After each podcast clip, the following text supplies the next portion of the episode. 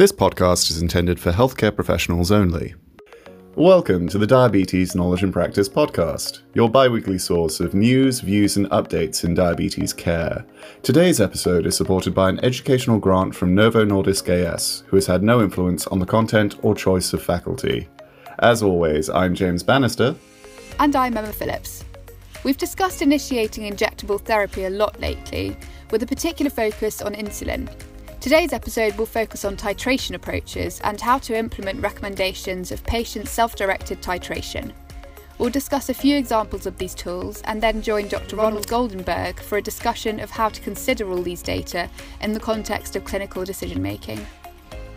If you're already familiar with the self titration algorithms available, please do skip ahead to the expert interview around the five minute mark. And as always, all references we discuss in the session are available in the episode description. In previous episodes, we have reviewed the importance of considering hypoglycemia and glucose monitoring approaches in people initiating insulin. Pulling these ideas together leads to a clear question What is the optimal way to titrate insulin to an effective dose? Escalating too quickly can risk hypoglycemia, but failing to escalate rapidly enough will mean the person with diabetes is unnecessarily exposed to prolonged hyperglycemia. This has led to a growing consensus across clinical care to instruct patients to self titrate rather than wait for physician directed increases in dosage. Both the 2018 ADA EASD position statement and 2020 ADA standards of care note that patient self titration is more effective than physician directed approaches, recommending the use of evidence based titration algorithms to assist dose adjustment based on self monitoring of blood glucose. Today we're looking at three example algorithms from the following clinical trials Atlantis, Predictive, and Insight. The Atlantis trial compared two treatment algorithms for patients initiating treatment with insulin glargine U100 over 24 weeks. The first algorithm was a physician managed algorithm where the basal dose was adjusted at every clinician contact, with a maximum of 12 clinician contacts over 24 weeks. Where three day mean fasting glucose, or FPG, was above target, the physician could increase the dose by 2 to 8 units, depending on how severely above target the patient was. The second algorithm was a self directed algorithm managed by the patient themselves, where the basal dose was adjusted every three days. This algorithm was much simpler, where mean FPG was above target, the patient would increase their dose by 2 units until it was between 5.5 and 6.7 millimoles per litre. The trial concluded that the self directed algorithm provided significantly improved glycemic control, with a low incidence of severe hypoglycemia compared with physician managed titration. Similarly, Predictive 303 was a trial that compared a patient self adjusted dosing algorithm, called the 303 algorithm, with standard of care clinician driven dose adjustments in a predominantly primary care setting over six months. Patients in both groups were either insulin naive or switched their basal insulin to Detemir. The 303 algorithm group increased or decreased their daily dose by 3 units every 3 days, depending on if their average FPG was above or below target, defined as 4.4 to 6.1 millimoles per litre. If they were on target, patients maintained their dose. Meanwhile, the standard of care group received titration according to the investigator's local standard of care. Unlike Atlantis, this trial concluded that patients in the algorithm group achieved comparable glycemic control to the standard of care group, but with a higher risk of hypoglycemia, explained as likely due to the more aggressive insulin dose adjustments. Finally, the INSIGHT trial compared two different titration algorithms, INSIGHT and ADDITION, both using insulin glargine U300 in people with type 2 diabetes. The Insight algorithm involved patients adjusting their daily dose by one unit per day until reaching a target FPG range of between 4.4 and 5.6 millimoles per litre. The addition algorithm was more complex, and similar to the predictive 303 algorithm, doses were increased or decreased by 3 units every 3 days, depending on if they were above or below the study's target range, again between 4.4 to 5.6 millimoles per litre. Additionally, if they were severely above or severely below target, they would increase their dose by 6 units or decrease it by at least 3 units depending on the investigator's discretion. Ultimately, the study concluded that outcomes from both groups were comparable, and therefore the one unit a day algorithm resulted in a good safety profile, was effective, and was preferred by healthcare professionals in a satisfaction questionnaire performed after the 12 week period. So that's just three examples of three self adjustment algorithms for people initiating basal insulin. But what lessons can we learn from these trials? And is there one specific algorithm that is currently recommended by consensus opinion? This week, we're joining Dr. Ronald Goldenberg from LMC Diabetes and Endocrinology in Thornhill, Canada, to hear his thoughts on this matter. Thank you for joining us once again, Dr. Goldenberg. So, today's first question.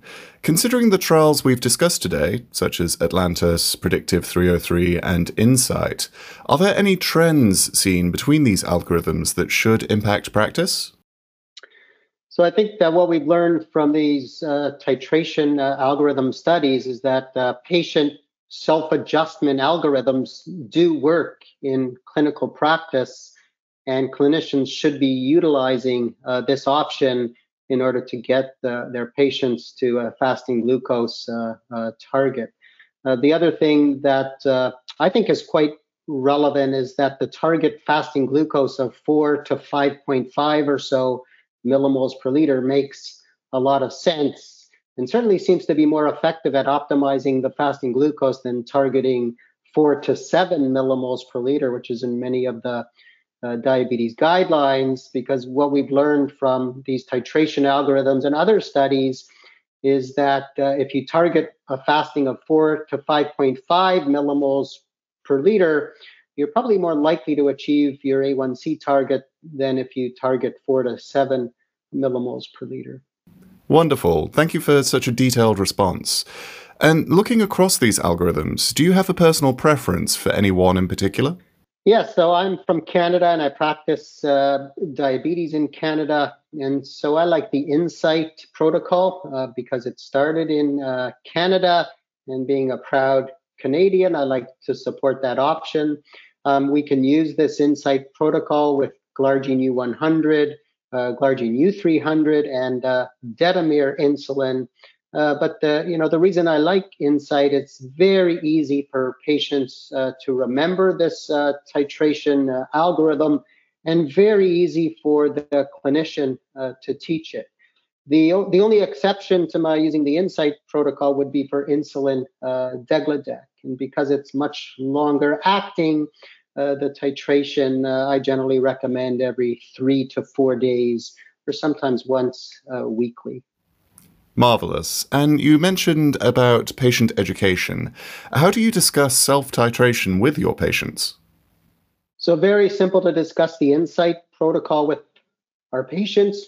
It's easy for them to remember. You start with 10 units once daily, and you increase by one unit once daily until you achieve a fasting glucose target of 4 to 5.5 or maybe 6 millimoles per liter we highlight to our patients that there's really no maximum uh, for the insulin, that they stop titrating when they uh, achieve fasting glucose target. And obviously, we uh, counsel them to be aware of uh, hypoglycemia. For insulin degludec, it's also quite simple to teach. Uh, I usually start with 10 units once again, and I counsel them to increase by two units every three or four days or sometimes four units once weekly, depending which option my patient uh, may prefer. So overall, very uh, uh, simple to convey the message to patients about self uh, adjustment of their basal insulin.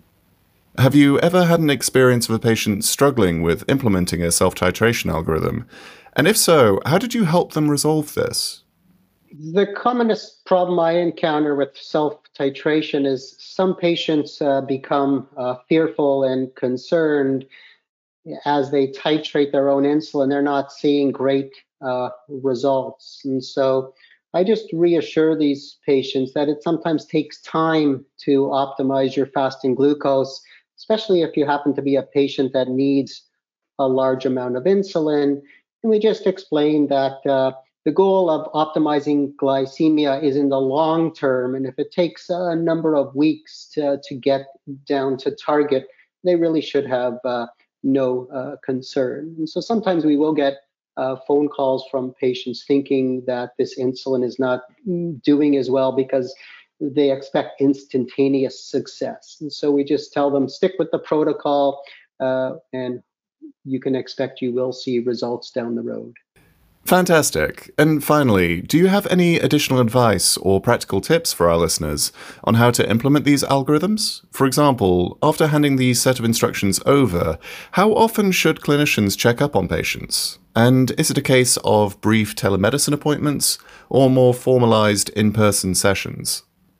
Uh, yes, James, very important question because follow up is key to uh, improve patient adherence and to ensure a successful experience uh, with basal insulin.